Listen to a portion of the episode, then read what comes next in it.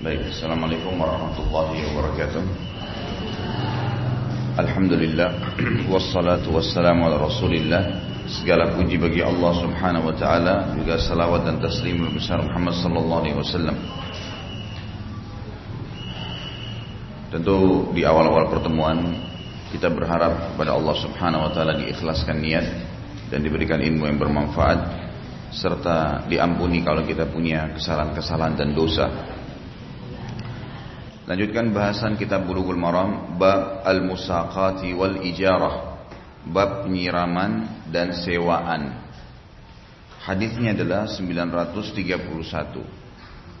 An Ibnu Umar radhiyallahu anhuma anna Rasulullah sallallahu alaihi wasallam amala ahla Khaybar bi syatri ma yakhruju minha min thamarin aw zar'in muttafaqun alaih wa fi riwayatin فسعله أن يقرهم بها على أن يكفوه عملها ولهم نصف التمر. فقال لهم رسول الله صلى الله عليه وسلم نقركم بها ذلك ما شئنا. فقروا بها حتى أجلاهم عمر رضي الله عنه. ولمسلم أن رسول الله صلى الله عليه وسلم دفع إلى يهود خيبر نخل خيبر وأرضها ala an ya'tamiluha min amwalihim walahum syatra thamariha. Artinya hadis 931 dari Ibnu Umar radhiyallahu anhu bahwa Rasulullah sallallahu alaihi wasallam pernah memperkerjakan penduduk Khaybar dengan memperoleh setengah dari hasilnya berupa buah-buahan dan tanaman. Hadis muttafaqun alaih. Maksudnya riwayat Bukhari dan Muslim. Dalam satu riwayat Bukhari Muslim, mereka meminta beliau menetapkan mereka mengerjakan tanah Khaybar dengan memperoleh setengah dari hasil kurma. Maka Rasulullah SAW bersabda, kami tetapkan kalian dengan ketentuan seperti itu selama kami menghendakinya. Lalu mereka mengakui dengan ketetapan itu sampai Umar mengusir mereka. Menurut riwayat Muslim bahwa Rasulullah SAW memberikan pohon kurma dan tanah Khaybar kepada kaum Yahudi di Khaybar dengan perjanjian. Dengan perjanjian mereka mengerjakan dengan modal mereka dan bagi mereka setengah dari hasil buahnya. Hadis poin nomor satu, footnote nomor satu, Al-Mujaddid Ibnu Taimiyah.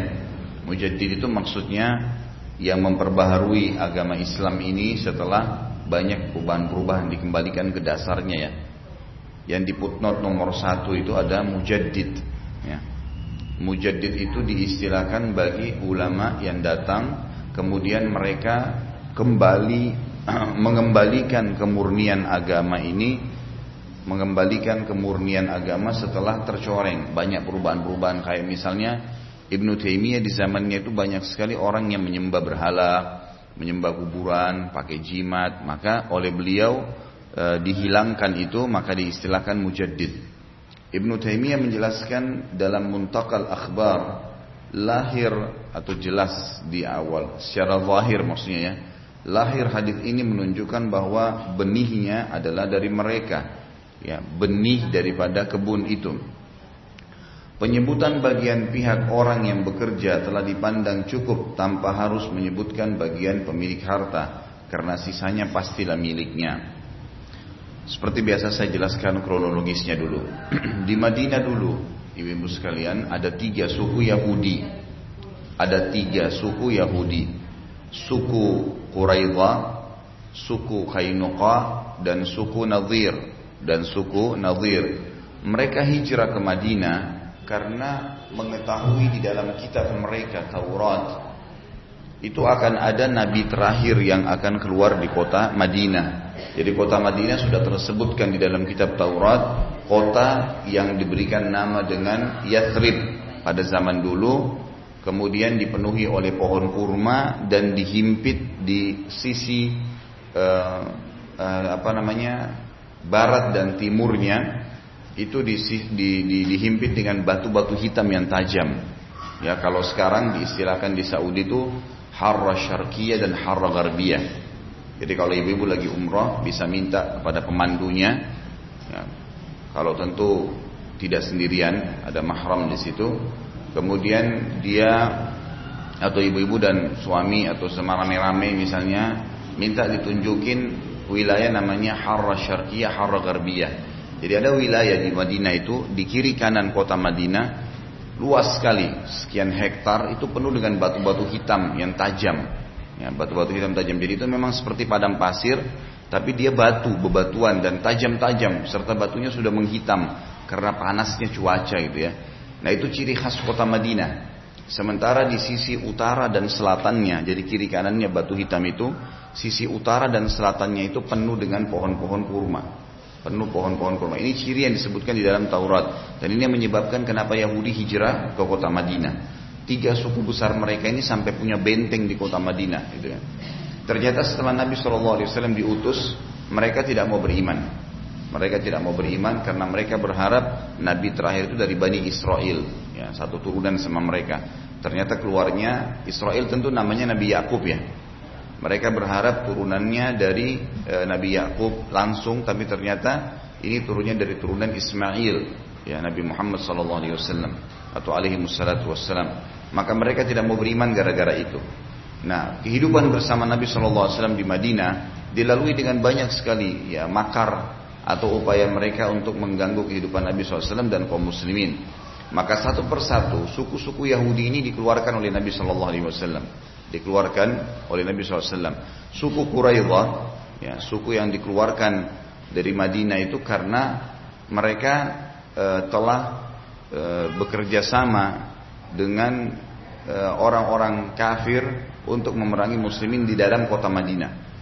Kemudian suku e, Nadir itu juga dikeluarkan setelah mereka berusaha untuk membunuh Nabi Wasallam. Suku Kainuqa dikeluarkan karena mereka mengolok-olok seorang wanita sahabiat perempuan ya. Itu pada saat belanja di pasar mereka sengaja dicantumkan besi ya, waktu diminta oleh anak-anak muda Yahudi pemilik toko untuk membuka cadar wajahnya tapi sahabat ini menolak ya. Kemudian mereka sengaja mencantumkan e, besi tajam pada saat sahabat ini duduk dan waktu dia berdiri terbuka tersingkap auratnya tersingkap auratnya. Maka mereka tertawa mengolok-olok itu ada seorang sahabat lewat spontan menghembuskan pedangnya lalu memukul orang yang tadi mencantolkan besi itu dan akhirnya mati. Sahabat ini pun dikeroyokin satu pasar. Maka perempuan ini pulang ke masjid Nabi SAW. Madinah dan melapor ya Rasulullah kejadian begini. Lalu Nabi SAW mengepung mereka dan mengusir mereka. Nah pada saat tiga suku ini keluar dari Madinah, ya setiap mereka keluar itu mereka berkumpul di wilayah namanya Khaybar. Berkumpul di wilayah namanya Khaybar. Khaybar ini sekian ya ratus kilo dari kota Madinah. Ya, saya kurang tahu tepatnya ya, tapi jelas dia sebuah wilayah yang cukup jauh dari kota Madinah dan nanti ya setelah Nabi Shallallahu Alaihi Wasallam memiliki kekuatan militer yang kuat di Madinah, beliau sempat menyerang Khaybar, ya, menyerang Khaybar. Kalau tidak salah itu di tahun 6 Hijriah diserang Kemudian Nabi SAW berhasil menaklukkan Khaybar setelah 43 hari mengepungnya. Ya. Nah pada saat direbut oleh Nabi SAW wilayah Khaybar itu, direbut oleh Nabi SAW karena mereka eh, apa namanya menyerah, ya, menyerahkan diri mereka. Maka Nabi SAW tidak mengambil eh, kebun-kebun mereka. Jadi ada mereka punya perkebunan di situ terutama perkebunan kurma sama Nabi SAW tidak diambil. Biasanya kalau dalam peperangan kalau muslimin menang maka semuanya menjadi harta rampasan perang yang diambil gitu kan.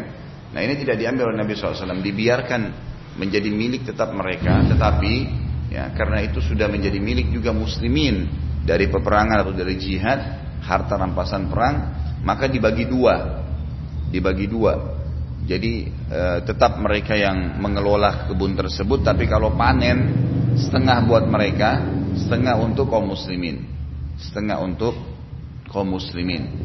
Jadi ini yang dimaksud dengan hadis 931 bahwasanya Nabi Wasallam membiarkan penduduk Khaybar mengerjakan kebun-kebun mereka, kemudian hasilnya dibagi dua antara mereka dengan muslimin.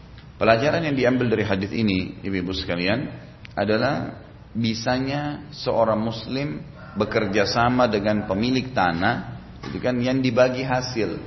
Misal ibu e, membeli bukan membeli sebenarnya, mengajak seseorang yang punya tanah, punya kebun, kemudian ibu modalin apa pun perawatannya, segala yang dibutuhkan, menambah tanamannya, vitamin-vitaminnya segala. Kemudian nanti kalau hasil panen dibagi, itu boleh. Gitu kan. Pemiliknya dia. Boleh juga dari sisi lain, dari hukum hadis ini diambil, boleh menyewakan. Boleh nggak saya punya kebun, saya sewakan, saya nggak jual. Orang yang sewa menggunakan atau mengambil hasilnya. Selama tiga tahun misalnya, kebun saya saya sewain. Selama tiga tahun pun hasil panennya punya dia. Itu boleh dalam Islam. Tidak masalah, gitu kan. Tetapi yang batal itu kalau seandainya seseorang bilang, saya sewakan kamu kebun ini tapi hasilnya nggak boleh kamu ambil. Nah itu tidak boleh karena memang disewakan gitu. Enggak, bisa saja mungkin karena kebunnya, mungkin wilayah itu luas, kebunnya setengah, tanahnya kosong setengah, lalu dibangun rumah yang setengah itu dipakai sama dia. Nah, tapi karena dibayar sewa untuk seluruhnya, kemudian pemilik tanah mengatakan kamu boleh pakai tanah yang kosong, yang punya pohon, kamu nggak boleh ambil misalnya. Tapi orang ini membayar semuanya, termasuk kebun tersebut. Ini nggak boleh. Jadi ini contoh kasus ya bu ya. Contoh kasus. Jadi kita para ulama itu sering mendatangkan contoh-contoh supaya kalau terjadi pun sudah ada jawabannya gitu. Jadi bukan karena ini mungkin atau tidak mungkin, tapi semua segala sesuatu yang bisa saja terjadi itu udah dijelaskan oleh para ulama supaya kalaupun terjadi sudah ada jawaban. Jadi ini juga poin yang kedua yang bisa diambil. Poin pertama adalah kita boleh bekerja sama menginvestasikan dana kepada pemilik kebun, kemudian dia yang kelola nanti hasilnya dibagi dua, gitu kan? Ada orang punya perkebunan mangga misalnya, durian, kemudian dia butuh modal, lalu kita biayain bibitnya, nanti kalau panen hasilnya sama-sama, itu nggak apa-apa. Atau menyewa ya, kebun tertentu, kemudian nanti hasilnya diambil, gitu kan? Hasilnya diambil. Tapi kalau sewa di sini sudah tidak boleh lagi e, diambil hasil oleh orang yang sudah menerima upah dana. Jadi kalau kita sudah sewain berarti sepenuhnya milik dia. Nggak bisa lagi dikatakan saya sewa tanah ini tapi setengah hasilnya buat saya. Itu sudah tidak boleh kalau sewa ya. Kalau investasi tadi dibolehkan mengelola tanah itu kemudian dibagi hasilnya. Ini yang dijelaskan dengan atau pada hadis yang pertama di bab ini 931. Hadis 932 wa an Handalata an Handalata bin Kais radhiyallahu anhu qala sa'altu Rafi' bin Khudayj atau Khadij an kira'il ardi bil-dhahab wal-fidda فقال لا بأس به إنما كان الناس يؤاجرون على عهد رسول الله صلى الله عليه وسلم على المأذينات ya على على على الماذيانات وأقبال الجداول وأشياء من الزرع فيهلك هذا ويسلم هذا ويسلم هذا ويهلك هذا ولم يكن للناس كراء إلا هذا فلذلك زجر عنه فأما شيء معلوم مضمون فلا بأس به رواه مسلم. وفيه بيان لما أجمل في المتفق عليه من إطلاق النهي an kira'il ard. Saya baca terjemahannya. Handala ibnu Kais berkata, aku bertanya kepada Rafi ibnu Khadij tentang menyewakan tanah dengan emas dan perak. Ia berkata, tidak apa-apa. Orang-orang pada zaman Rasulullah SAW menyewakan tanah dengan imbalan pepohonan yang tumbuh di tempat perjalanan air pangkal-pangkal parit dan aneka tumbuhan. Lalu dari tumbuhan itu ada yang hancur dan ada yang selamat. Sedang orang-orang telah mempunyai sewaan lainnya kecuali itu. Maka Rasulullah SAW melarang hal itu. Adapun imbalan dengan barang yang nyata dan terjamin, maka tidak apa-apa. Riwayat Imam Muslim. Dalam hadis ini ada penjelasan menyeluruh tentang larangan menyewakan tanah dalam hadis muttafaqun alaih. Saya bacain dulu footnote nomor satu. Al-madiyanat adalah saluran-saluran air. Ada yang mengatakan tumbuh-tumbuhan yang tumbuh di sepanjang saluran air. Kata ini dari bahasa Sudan, bukan bahasa Arab. Akbal al-jadawil, istilah yang bahasa yang lain. Tadi sudah titik ya, bukan bahasa Arab titik. Akbal jadawil dalam hadis tadi digunakan kata ini adalah permulaan dan pintu anak sungai. Waktu itu mereka menyerahkan tanah kepada orang yang mau menanaminya dengan benih dari yang menanaminya dengan ketentuan pemilik tanahnya mendapat bagian dari tanaman yang terdekat dengan saluran air dan pintu salurannya. Maka mereka e, lalu dilarang karena ketentuan yang demikian mengandung penipuan. Baik saya masuk ke penjelasan hadis. Seorang tabi'in menanyakan kepada seorang sahabat tentang hukum menyewakan tanah dengan emas dan perak. Misal saya punya tanah, saya mau sewakan, tetapi saya bukan menilainya dengan uang, tapi menilainya dengan emas dan perak. Misal tanah saya di Kelapa Gading ini luasnya 1000 meter. Umumnya orang sewakan misal dengan 100 juta. Saya bukan dengan uang, tapi dengan emas dan perak. Misal saya mau dengan satu kilo emas misalnya, dengan setengah kilo emas, maka itu boleh dalam Islam. Itu dibolehkan mengganti nilai sewa menyewa bayarannya, gitu kan? Atau transaksi jual beli dari uang diganti ke emas dan perak. Karena ini sebenarnya nilainya sama, gitu kan? Nilainya sama, artinya bisa dijadikan sebagai bahan untuk transaksi. Ini dulu poin pertama. Poin yang kedua, dari hadis ini juga di zaman Nabi Shallallahu Alaihi Wasallam sempat ada beberapa sahabat yang melakukan satu cara yang akhirnya dilarang oleh Nabi Shallallahu Alaihi Wasallam, yaitu pada saat mereka mau menyewakan tanah, di tanah mereka itu yang disewakan ada saluran-saluran air kayak kita sekarang mungkin got ya untuk membuang air kalau hujan supaya tidak becek misalnya atau kalau uh, apa namanya saluran air intinya untuk menyalurkan air ke sungai atau mengambil air bahkan dari sungai masuk ke perkebunan itu dulu di zaman Nabi SAW ada. Nah, sebagian sahabat ada yang menggunakan cara menyewakan tempat-tempat mereka, tapi mereka kasih syarat. Syaratnya, kamu silakan tanamin pohon ini, tanah ini, tetapi yang tumbuh di pinggiran saluran air ini punya saya. Dia udah ambil uang untuk bayaran untuk sewa, tapi dia masih menambahkan syarat di sini, yaitu kalau yang tumbuh di saluran air berarti milik saya, gitu kan? Ini yang dilarang oleh Nabi Shallallahu Alaihi Wasallam. Sekali nyewain, ya sudah sewain semua. Tidak boleh lagi ada keterlibatan di situ. Tetapi yang boleh kita memberikan syarat sebagai pemilik, kembalikan sebagaimana anda terima. Itu boleh. Bahkan itu dianjurkan dalam agama Islam ya. Ibu punya rumah mau disewain. Maka boleh ditulis di akadnya. Ini lihat ya, saya baru cek. Semuanya bisa dicek. Semuanya bersih, kamar mandinya, lampunya semua nyala, AC yang ada semuanya bagus, itu kan tanaman di depan semuanya rapi, maka syaratnya dikembalikan sebagaimana anda terima. Maka itu boleh, bahkan itu dianjurin. Itu dimasukkan di dalam akad. Ya, supaya memang pada saat penyewa mau kembalikan dia harus kembalikan utuh.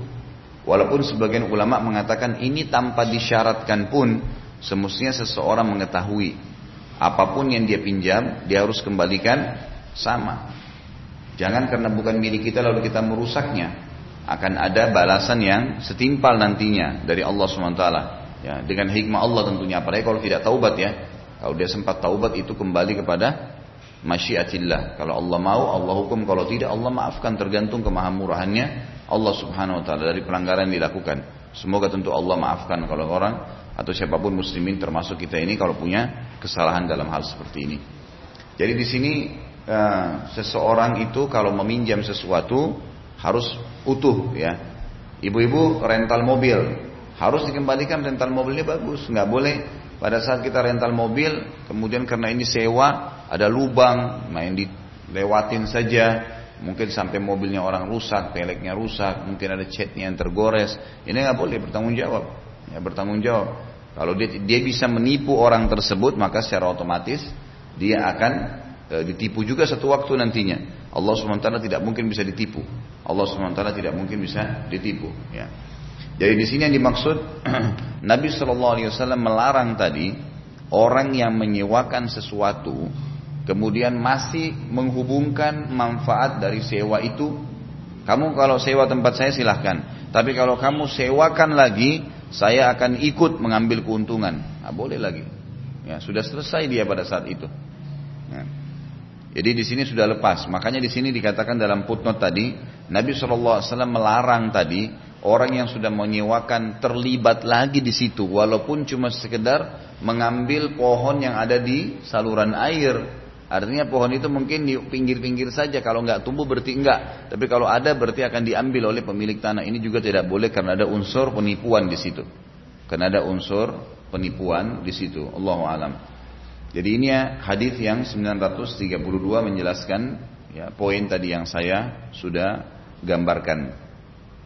933 wa an Thabit bin Dahhak radhiyallahu anhu anna Rasulullah sallallahu alaihi wasallam naha 'anil muzara'ati wa amara bil muajarah. Rawahu Muslim aidha. Dari Thabit bin Dahhak radhiyallahu anhu bahwa Rasulullah sallallahu alaihi wasallam melarang muzara'ah sama dengan musaka, yaitu memberikan tanah garapan kepada orang lain dengan bagi hasil menurut perjanjian dan memerintahkan sewa menyewa uh, sewa menyewakannya. Diriwayatkan Imam Muslim. Hadis ini memberikan gambaran kepada kita tidak bolehnya tadi seseorang yang menyewakan tempat mengambil double manfaat. Dia udah dapat uang dari keuntungan dari sewa, kemudian dia juga mau terlibat di apa pun yang didapatkan dari tempat sewaan itu gitu kan itu tidak boleh sama sekali jadi ini dilarang oleh Nabi Sallallahu Alaihi Wasallam kemudian 934 wa ibn Abbasin wa Ali bin Abbasin qala tama ihtajama Rasulullah sallallahu alaihi wasallam wa a'ta alladhi hajamahu ajrahu walau kana haraman lam yu'tihi rawahu Bukhari Mohon maaf tadi ada footnote uh, yang tertinggal belum saya baca ya di hadis yang sebelumnya di hadis yang 932.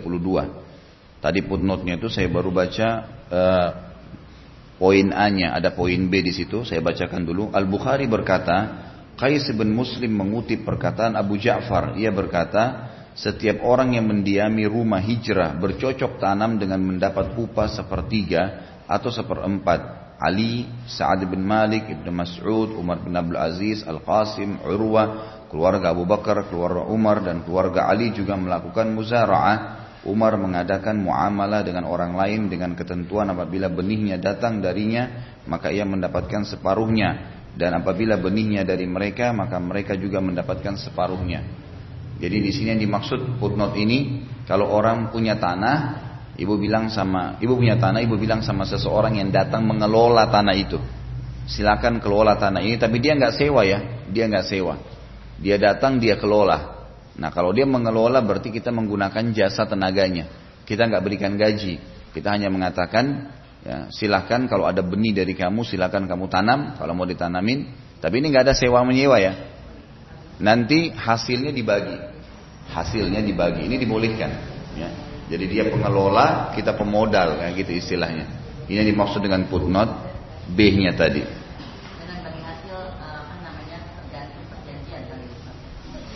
Iya, masalah persentasenya. Iya. iya. Tergantung perjanjian itu nggak ada masalah. Misal 60 40, 70 30, 50 50 itu bebas, itu tergantung tergantung saling ridho di antara mereka. Baik. Kalau ada yang mau bertanya, saya sarankan nanti coba ditulis di kertas kecil. Saya selesaikan dulu hadis-hadisnya di bab ini, baru kemudian kita kumpulin pertanyaannya khusus bab ini gitu. Jadi biar tuntas.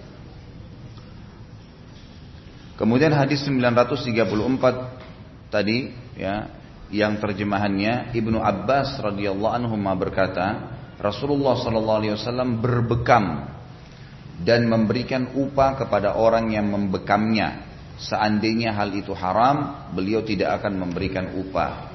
Riwayat Imam Bukhari. Dilihat footnote nomor satu, Al Bukhari dan Muslim meriwayatkan dari Anas radhiyallahu anhu bahwa Rasulullah sallallahu alaihi wasallam dibekam oleh Abu Atiyah radhiyallahu anhu, lalu beliau memberinya dua gantang makanan. Kemudian Abu Atiyah berbicara dengan para sayyidnya, maksudnya tuannya ya. Maka mereka memberinya keringanan. Nama Abu Atiyah adalah Nafi'. Ia adalah hamba muhayyisa ya. Bin Mas'ud akan dijelaskan dalam masalah kafa'ah dan khiyar dalam bab nikah bahwa yang membekam Rasulullah SAW adalah Abu Hind yang namanya adalah Yassar bekas hamba atau budak Bani Bayawah. Ibnu Qayyim berkata, hadis ini menunjukkan tentang memperkerjakan dokter tanpa perjanjian upah, melainkan memberinya. Hadis ini menunjukkan tentang memperkerjakan dokter tanpa perjanjian upah, melainkan memberinya dengan upah yang sepadan atau sebatas keleraan. Hadis ini juga menunjukkan kebolehan bekerja sebagai tukang bekam. Yang dimaksud di sini hadis ini yang pertama dalam membahas masalah bekam. Bekam itu mengeluarkan darah dari tubuh. Ini termasuk pengobatan nabawiyah. Pengobatan nabawiyah. Jadi memang kotoran atau toksin yang sudah masuk dalam tubuh, bakteri-bakteri itu semestinya bukan dimatikan di dalam tubuh ya. Kalau dalam e, medis Islam itu harus dikeluarkan. Itu harus dikeluarkan. Sebagaimana juga kita tahu proses alami keluarnya keringat, pembakaran lalu keluar keringat kan keluar ya penyakit-penyakit dengan keringat tersebut sama halnya dengan darah. Mohon maaf keluarnya tinja, keluarnya air seni. Itu semua memang dari tubuh. Sudah ada proses alam yang dijelaskan oleh Allah Subhanahu wa taala kepada kita memang harus dikeluarkan. Makanya orang yang donor darah itu jauh lebih sehat dibandingkan orang yang tidak pernah donor darah gitu kan. Karena memang dia mengeluarkan dari tubuhnya. Sama halnya bekam. Bekam ini memang menarik darah-darah yang kotor saja yang menggumpal. Makanya biasanya kalau pada saat di bekam itu darahnya menggumpal gitu kan. Ini disunahkan dan tentu ada titik-titiknya. Hadis Nabi Shallallahu Alaihi Wasallam yang berbunyi sebaik-baik pengobatan adalah bekam. Nah ini ada hal-hal yang dianjurkan. Juga ada hadis Nabi Shallallahu Alaihi Wasallam berbekamlah kalian di hari ke eh, 17 ya, 17, 19 dan 21. 17, 19 dan maksudnya tanggal ini ya. Tanggal Hijriah tanggal 17, 19, 21 ini kalau untuk kesehatan ya. Kalau untuk kesehatan. Kalau ada orang yang mengalami penyakit dan dia berbekam selain tanggal ini juga masih dibolehkan ya. Umumnya dibolehkan. Tapi kalau yang untuk kesehatan lebih baik tanggal 17, 19 eh, dan 21 dan lebih baik lagi kalau diikutin dengan puasa tiga hari sebelumnya. Ayyamul bid 13, 14, 15 dia puasa, kemudian tanggal 17 dia berbekam dan dianjurkan berbekam ini memang di tanggal-tanggal pertengahan karena dalam medis Islam dijelaskan di awal bulan itu biasanya darah manusia merendah dan di akhir bulan darah manusia meninggi sehingga di pertengahan itu stabil jadi kalau dia kalau ada manusia sering emosi di akhir bulan belum tentu karena gajinya belum diterima tapi memang karena permasalahan darah gitu kan ya, ya. Akhir-akhir bulan begini kalau ada yang suka emosi ini berarti memang itu masalahnya di darah. Ya. Nah biasanya kata para ulama berbekam di pertengahan tadi tanggal 17, 19 dan 21 itu menetralisir darah yang membeludak di akhir bulan. Membeludak di akhir bulan gitu kan. Jadi karena makin banyak darah di akhir bulan maka dengan bekam di tanggal itu sangat baik. Ya, sangat baik. Tentu ini dianjurkan cuma saya sarankan berbekam ke tempat-tempat yang tepat, orang-orang yang tepat. Karena banyak orang yang cuma sekedar otodidak saja, baca buku tidak mempelajarinya atau bahkan cuma lihat temannya lalu dia praktekin. Alat bekam kan sekarang murah ya. Satu kotak itu bisa cuma 100 ribu atau mungkin yang bagus paling bagus mungkin 150 sampai 200 ribu. Itu dengan sekian banyak alat kopnya ya dari kecil sampai besar dari untuk titik-titik yang kecil kayak bagian kepala, bagian leher, terus sampai yang besar untuk mengop e, pundak atau punggung seseorang. Itu sangat murah, tapi jangan e, mempraktekkan sendiri sementara memang belum belajar gitu kan, belum belajar.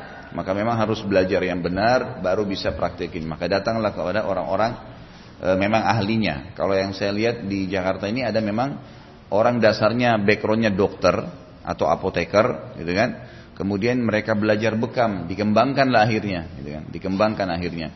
Ya, saya e, mengetahui salah seorang ikhwah ya, salah satu teman laki-laki yang dia sama istri memang membekam. Jadi saya kalau perlu saya telepon dia datang ke rumah gitu.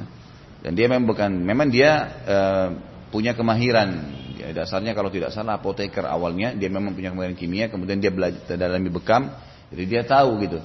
Caranya pun tidak sembarangan titiknya, bagaimana me, me, eh, menyayap ya pada saat menyentuhkan e, apa namanya e, pisau kecil yang untuk cuma sekedar membuat ada lubang kecil halus sekali. Sampai dia bahasakan ke saya waktu saya praktek pertama Ustadz ini supaya bisa memang tidak merusak ya kulit manusia itu jadi tisu dilempar kemudian saya harus pegang ya pisau bedah yang kecil itu saya sempat menyayapnya gitu kan itu ada sayapan tapi tidak sobek tisunya. Jadi sampai pada tingkat itu mereka melatih keterampilannya. Ada orang kadang-kadang tidak paham ya. Kalau jarum ini Allah alam ya. Tapi menurut yang yang saya tahu cuma dari sumber dia saja ini karena memang dia sudah ahli di bidang itu dia bilang kalau saran saya jangan pakai jarum. Sarannya memakai pisau bedah yang kecil yang tipis. Gitu kan? Itu dipakai sehingga memang tidak merusak eh, apa namanya kulit gitu, tidak merusak kulit. Intinya ya berbekam kepada orang yang memang ahlinya ya. Kalau nggak salah kalau ibu-ibu yang melihat Wesal TV itu ada ya ada satu orang dokter kalau nggak salah memang dia E, mendalami bekam kemudian dia membuka praktek. Ya, kalau nggak salah di sini bu ya di Cempaka Putih prakteknya itu. Ya cuman saya lupa namanya. Oh, enggak ini ada yang di Cempaka Putih uh, yang sering uh, masuk ke Wesal TV itu yang sudah bekerja sama. Tapi intinya memang bebas saja ya. Saya cuma memberikan uh, apa namanya peringatan agar lebih hati-hati. Karena biasanya ada orang yang ikut taklim kemudian belajar bekam, baru tahu temannya bilang di sini titiknya, di sini titiknya, kemudian dia langsung main praktekin, jadi kan beli, kemudian anaknya dibekam di rumah, dan dia bekam suaminya mungkin atau istrinya, sementara dia belum paham, maka ini harus hati-hati ya.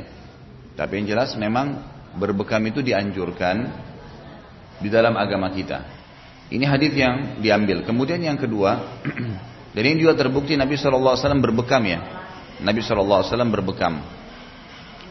Yang kedua diambil dari sini adalah bolehnya memberikan upah ya, orang yang melakukan satu kegiatan untuk kita. Di sini karena orang yang membekam pada zaman dulu itu di zaman Nabi dianggap tobib, dokter, gitu kan. Jadi memang di zaman di zaman Nabi SAW itu memang dia memang dia bukan cuma bekam, dia faham segala macam pengobatan pada saat itu. Maka dipanggillah ahli bekam, gitu kan biasanya. Setelah Nabi SAW diutus, Lalu beliau memerintahkan uh, uh, uh, orang muslimin berobat dengan bekam, maka para tabib-tabib ini belajar bekam. Jadi mereka ini memang bukan bukan orang sembarangan, bukan orang yang hanya sekedar uh, tahu bekam saja, memang mereka mahir di banyak sisi. Makanya di footnote tadi dikatakan bolehnya memberikan ujrah ya, jasa kepada dokter, ya, kepada orang yang membantu kepada kita, apa pun sifatnya itu diboleh, boleh diberikan, ya, boleh diberikan. Itu pun harus diberikan yang sepadan, yang sepadan, tidak melampaui batas terlalu mahal, tidak juga ya, berlebihan yang sedikit, gitu kan? Jadi memang di sini dianjurkan untuk saling mengerti, ya saling mengerti keadaan sehingga memang ya, apa namanya bisa membantu, ya bisa membantu. Nabi Shallallahu Alaihi Wasallam memberikan tukang bekam beliau ini dua gantang tadi makanan.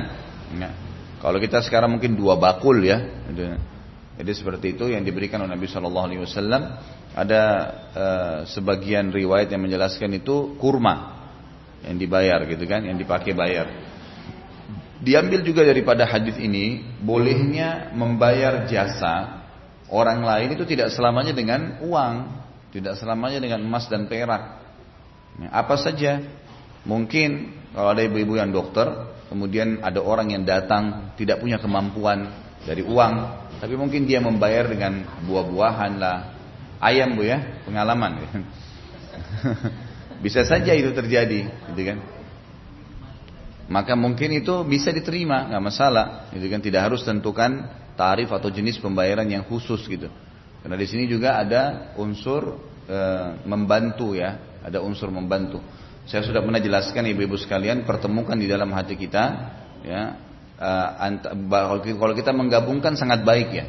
Menggabungkan antara mendapatkan manfaat duniawi dengan manfaat ukhrawi. Kalau kita menggabungkan ini jauh lebih baik. Jauh lebih baik.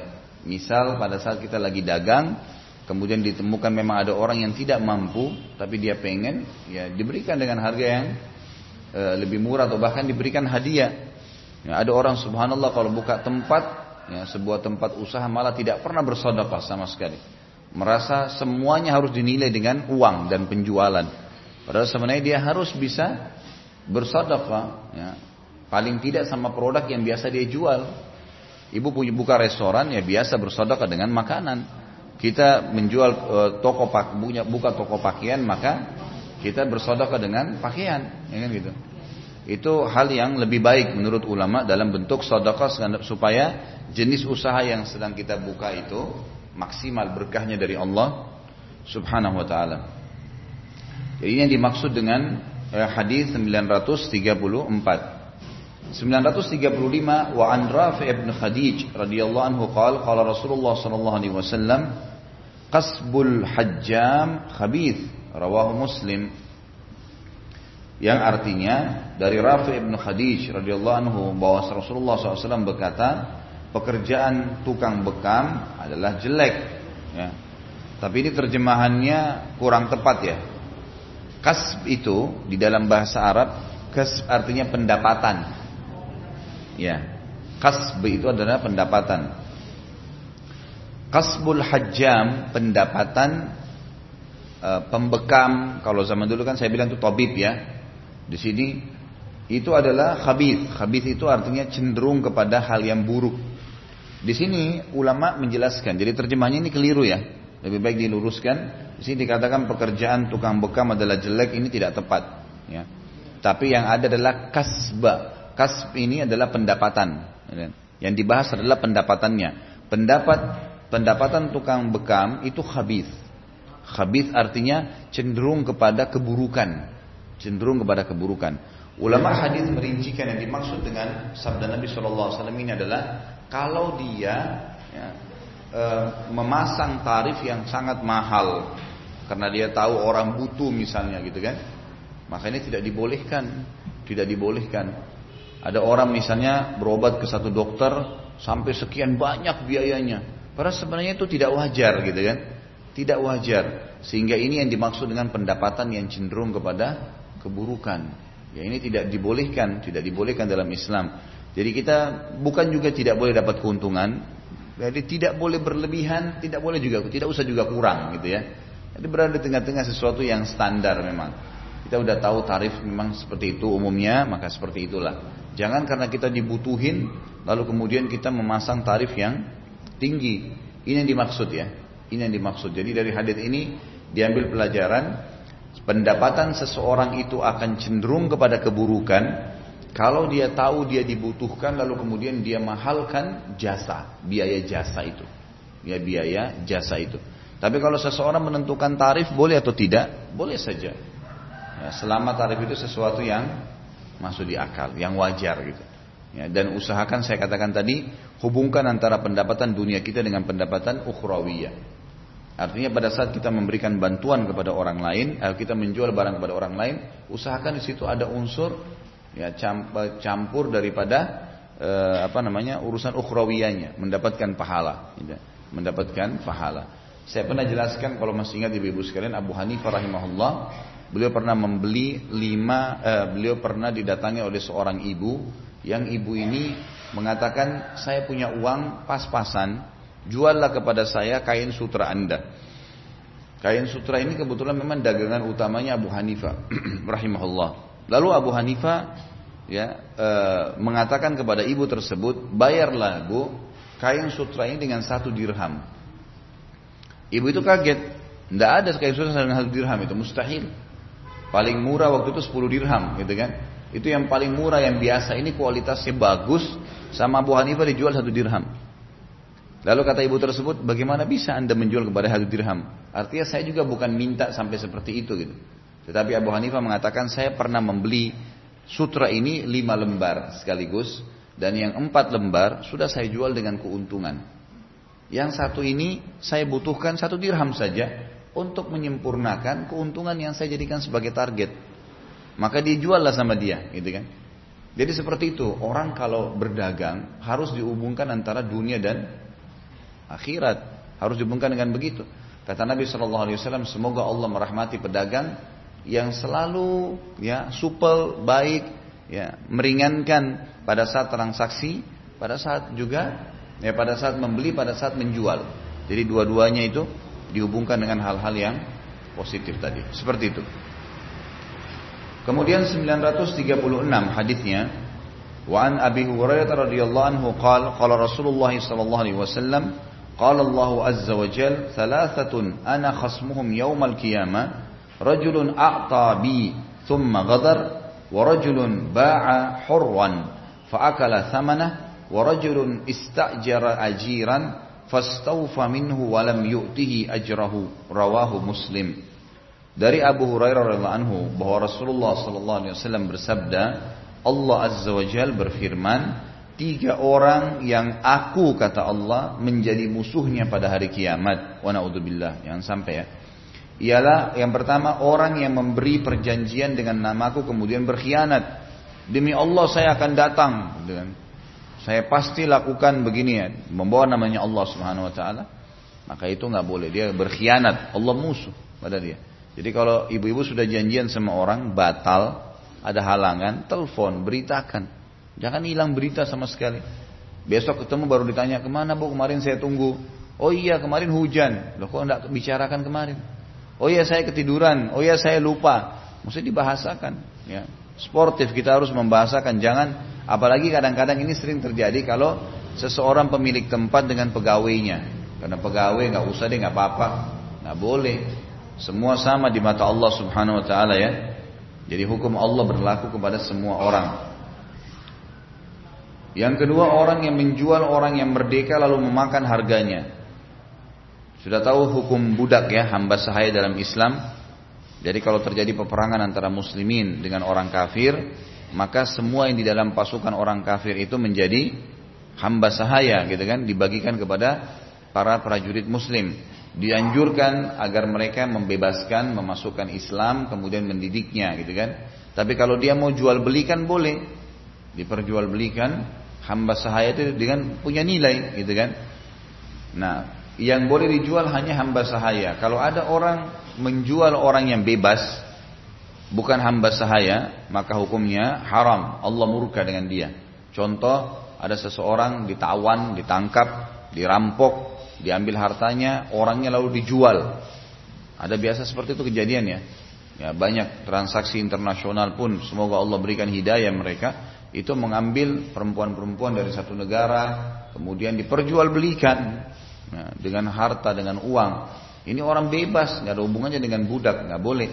Allah akan murka dengan orang yang seperti ini. Dan yang ketiga orang yang mempekerjakan seseorang pekerja lalu pekerja itu bekerja dengan baik namun ia tidak memberikan upahnya. Jadi nggak boleh kita mempekerjakan orang tanpa memberikan gaji. Bahkan dianjurkan tidak melebihi batas hari atau tanggal yang telah disepakati. Kamu terima gaji kamu akhir bulan ya, tanggal 25 misalnya. Ya, tanggal 25 harus dikasih. Gitu kan? Apalagi dia sudah bekerja selama 25 hari. Ada orang punya kemampuan sengaja nunda. Apa manfaatnya nggak tahu. Bahkan dalam hadis lain dikatakan bayarlah upah pekerja kalian sebelum keringatnya kering, gitu kan? Jadi makin cepat makin bagus. Ibu-ibu pakai pembantu rumah tangga di rumah, kasih gajinya orang. Dia sudah setengah mati bantu kerja ya, membersihkan rumah kemudian tidak di, di, diberi gaji tapi kadang-kadang sulit sekali untuk keluar. Mungkin masya Allah uangnya sudah banyak sekali tapi membayar satu juta, delapan ratus ribu, sejuta setengah berat gitu kan. Padahal sebenarnya itu haknya orang sudah bekerja. Nanti Allah akan coba biasanya pembantunya pergi lari. Nanti dia bingung, enam bulan ada pembantu kerja sendiri. Ini kapok gitu kan. Udah tadi awalnya tinggal diperbaik, dibaikin saja. Tidak ada orang yang memperbaiki orang lain. Nah, saya berbuat baik, bermuamalah yang baik, kecuali pasti akan betah, gitu kan? Ini ibu-ibu yang punya pengalaman kalau baik sama pembantunya, seperti sabda Nabi SAW, berikanlah pembantu kalian apa yang kalian makan dan apa yang kalian gunakan, kenakan, gitu kan? Kadang-kadang kita pulang ke rumah bawa makanan, makanannya memang mungkin karena mahal kita nggak kasih sama sekali pembantu, padahal dia yang hidangkan, nggak boleh. Sisipin buat dia. Dia serumah. Kan itu. Makanya lebih baik dibeli lebih kemudian dikasih ya. Kadang-kadang mungkin karena beli durian montong mahal, nggak mau dikasih pembantunya. Bagilah, nggak ada masalah. Akhirnya kalau dia makan sendiri satu satu buah, akhirnya kembung perutnya. Nah nggak mau berbagi, gitu kan, mesti dibagi. Jadi upah diberikan sebelum eh, apa namanya keringatnya kering. Ya. Di sini juga tentu kalau kita membantu orang lain akan menjadi penyebab diangkatnya masalah dalam hidup ya. Saya sudah pernah cerita belum yang ibu di Saudi sama pembantunya dari Indonesia. Sudah ya? Hah? Bener nih. Ibu Dina emang gak hadir. Jadi ada kejadian di Saudi di Riyadh, seorang ibu, ibu ini kena kanker dan difonis oleh dokter, ini udah nggak bisa hidup kalau secara medis ini udah sangat parah. Akhirnya mau diadakan upaya operasi, ya, operasi terakhir, itu sebulan kemudian dari waktu itu ya. Datanglah secara kebetulan dia memang meminta sudah memesan pembantu dari Indonesia. Ini kisah nyata di Saudi. Sudah dengar? Sudah berarti di sini? Tapi katanya sudah. Akhirnya datanglah pembantu tersebut selama seminggu setelah bekerja kerjanya bagus sekali, rapi segala gitu. Tapi selama seminggu ini Majikannya suka dengan pekerjaannya, cuman ada perilaku yang membuat majikannya jadi ingin bertanya. Setiap siang, habis masak, habis bersihin rumah segala, pembantu ini selalu masuk ke dalam kamar mandi dan lama di kamar mandi, gitu kan? Dia mau nanya dia nggak enak. Seminggu berlalu, setelah seminggu ditanya sama dia, kenapa kamu di kamar mandi? Ada apa sebenarnya? Ada sesuatu, ada masalah? Kenapa lama di kamar mandi? Itu sampai sejam, gitu kan? Lalu kemudian pada saat ditanya, pembantu itu menangis. Waktu dia nangis ditanya kenapa kamu nangis dia bilang sebenarnya begini bu ceritanya 12 hari sebelum saya berangkat ke sini saya baru melahirkan dan saya punya bayi yang saya tinggalkan nah sekarang ya asi saya ini penuh ya susu saya ini penuh dan kalau saya tidak keluarin maka sakit payudara saya maka saya masuk kamar mandi saya buang susu saya itu. Nah yang terjadi ibu ini tiba-tiba tersentuh hatinya gitu kan? Dan tidak tahu kenapa subhanallah relasinya apa, kenapa ibu ini punya kanker payudara ketemu dengan pembantu yang berhubungan dengan payudaranya gitu kan. Ini juga asinya banyak. Dan akhirnya apa yang terjadi? Dia bilang, "Baiklah, e, kalau begitu dia masuk ke kamarnya ada uang ya yang dia kebetulan tabung, uang tersebut kemudian dinilai gaji pembantu itu 800 real per bulan. Dia kontrak 2 tahun baru boleh pulang gitu kan. Maka dikali 2 tahun, ya kurang lebih mungkin sekitar 20 eh, ribu real ya. Eh, hampir gitulah 20 ribu tidak eh, sampai sih ya. Hampir kurang lebih 50 juta rupiah kalau sekarang nilainya. Maka dia bilang ini gaji kamu 2 tahun ambillah. Saya juga akan berikan kamu tiket ke Indonesia besok kamu pulang. Pembantu itu bilang ibu nggak apa-apa dia bilang nggak apa anak kau lebih penting gitu kan Kemudian diberikanlah tiket, akhirnya besok pulang. Lalu sebelum pulang dikatakan ini nomor telepon saya. Kalau kamu sudah nyusuin dua tahun kemudian, kamu mau kembali silahkan, gitu kan? Lalu pada saat itu pulanglah pembantu ini di Indonesia, ringkas cerita sudah selesai dia, kita kembali ke ibu yang di Saudi ini. Dia bilang setiap hari, setiap hari, kalau saya mengenang ya perbuatan saya kepada pembantu tadi membantu memberikan gaji dua tahun padahal belum kerja, itu selalu saya menangis. Menangis bukan sedih karena pembantunya pulang, bukan karena terlanjur mengeluarkan uang dua tahun padahal belum kerja, bukan. Dia bilang saya sangat bersyukur sama Allah, kenapa bisa ide itu muncul? Jadi saya tidak pernah berpikir untuk melakukan bersodokah sampai dua tahun. Mungkin kalau terjadi pada kita kan cukup kita bilang, ya udah kamu pulang deh, ya, nggak apa-apa urus anak kamu. Ini enggak diikutkan dengan gaji dua tahun belum kerja, padahal dia butuh pembantu gitu kan. Jadi perbuatan ini memang harus dilakukan dengan keimanan, nggak bisa. Kalau hitung-hitungan manusia sulit gitu kan. Dia bilang saya selalu menangis terharu, apalagi dia ini sudah difonis oleh dokter, umurnya sudah dekat gitu kan. Maka dia bilang saya selalu terharu, teringat, e, bersyukur kepada Allah. E, kenapa bisa muncul ide itu, gitu kan? Maka setiap kali saya habis menangis, saya merasa sangat pelong hidup saya, merasa tenang. Sampai tiba masa operasi, kemudian ditelepon dokter rumah sakit oleh suaminya ibu. Kebetulan memang mereka orang mampu, sudah disiapin semua sebelum operasi dicek, kaget dokternya. Dokter ini juga dokter spesialis kanker terkenal di Riyadh ya. orang yang sangat terkenal dan mahal harganya dan segalanya lah rumah sakitnya juga bagus. Kemudian setelah diperiksa, dokternya panggil ke ruangan khusus lalu dikatakan, kamu berobat ke mana selama sebulan? Dia bilang, saya nggak ke mana-mana. Kamu harus bersyukur kepada Allah karena kanker kamu hilang, sama sekali nggak ada. Kalau dulu dari sisi medis kami memfonis kamu umurmu akan sudah sangat dekat, sekarang secara medis terbuka tidak ada yang tahu umur kamu berapa lama lagi. Maka perempuan tersebut sambil menangis mengatakan, ya, kalau memang betul apa yang dokter ucapkan, itu berarti karena sodakah saya. Lalu diceritakanlah tentang kasus dia dengan pembantu gitu kan. Setelah itu dokternya pun menangis dan berkata, Subhanallah, Maha Suci Allah yang telah menggugah saya ya, dan memberitahukan kepada saya bahwasanya sembuh itu bukan dari obat dan dokter, tapi dari Allah Subhanahu wa taala. Jadi bersedekah memberikan orang itu sangat besar manfaatnya. Sangat besar. Ibu-ibu kalau punya pembantu baik, gitu kan, mungkin sudah sepakat sejuta gajinya sebulan, Baik, berikan tidak apa-apa lebihkan sejuta dua ratus. Ini karena kamu rajinnya. Itu motivasi kerja buat dia. Dia malah semangat gitu kan. Ini enggak, sudah sejuta. Kemudian sempat terlambat masak sehari, kamu dulu terlambat dipotong ya. Nggak boleh gitu kan. Malah harus berbuat baik. Padahal kita bayangkan kalau kita di posisi dia. Harus nyapu, harus ngepel, harus tebah-tebah, harus rapiin rumah itu nggak gampang. Apalagi kayak rumahnya Ibu Dina, Masya Allah besar kan. Atau ibu-ibu yang lain akhirnya setengah mati kalau pakai pembantu. Kalau kita yang kerjaan sendiri susah gitu ya. Makanya lebih baik dilebihkan. Ya, lebih baik dilebihkan, diberikan bonus. Ini orang luar biasa nih, belum kerja sudah dikasih. Gitu kan, dikasih. Maka ini satu hal yang positif. Atau mungkin kadang-kadang ada terjadi pembantunya datang, kemudian dua hari kemudian saya nggak bisa, saya nggak betah bu. Ya udah, mau pulang. Ya udah, karena kamu berhenti sendiri, saya nggak kasih transport. Kenapa? Berapa transportnya? 100 ribu, 200 ribu, kasih. Muliakan hati kita ya. Muliakan diri kita di sisi Allah Subhanahu wa taala. Allah nilai kebaikan itu. Kasih kepada orang. Mungkin para, para lebih bagus saya kalau tanya masalahnya apa? Oh anak saya sakit, baik sakit apa, di mana kita pastikan, dikasih bantuan, berikan gitu kan. Kalaupun sampai dia bohong, kita tetap dapat pahalanya. Alhamdulillah. Baik. Selanjutnya hadis 937. Wan Ibnu Abbas radhiyallahu anhuma anna Rasulullah sallallahu alaihi wasallam qala inna haqqama akhadtuhum ma akhadtum alaihi ajru kitabullah. Akhrajahul Bukhari dari Ibnu Abbas radhiyallahu anhu bahwa Rasulullah SAW bersabda hal yang paling patut kamu ambil upahnya adalah kitabullah. Hadis ini riwayat Imam Bukhari. Kita lihat footnote nomor satu.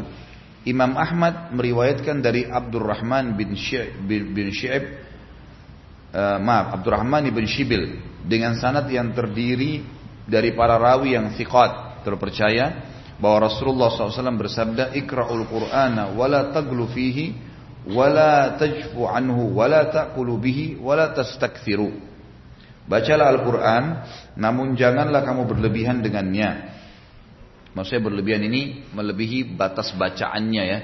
Enam haraka dilebihkan gitu kan. Berlebih-lebihan. Jangan kamu diam darinya. Tetap harus dibaca, dihafal, diusahakan. Jangan kamu makan dengannya. Dan jangan kamu memperkaya diri dengannya. Dalam masalah ini terdapat banyak hadis. Jangan buru-buru, nanti akan saya jelaskan. Asyaukani berkata, bila diperhatikan seluruh hadis tersebut mengesankan tidak boleh mengambil upah dengan pembacaan Al-Quran. Hal ini diperkuat oleh ketentuan bahwa tugas itu harus dilakukan karena kewajiban. Sehingga orang yang mengambil upah dari pelaksanaan tugasnya itu. Maka ia termasuk orang yang memakan harta orang lain dengan cara yang batil.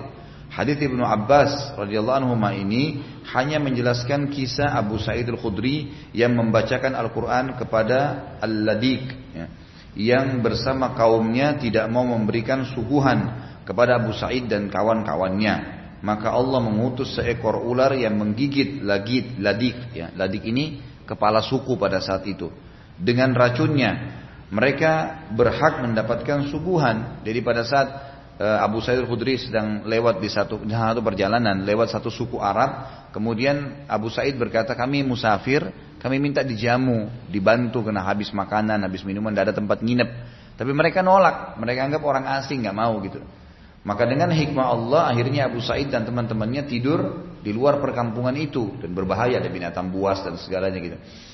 Maka dengan hikmah Allah Allah mengutus seekor ular ya ular ini lalu e, menggigit kepala suku tadi.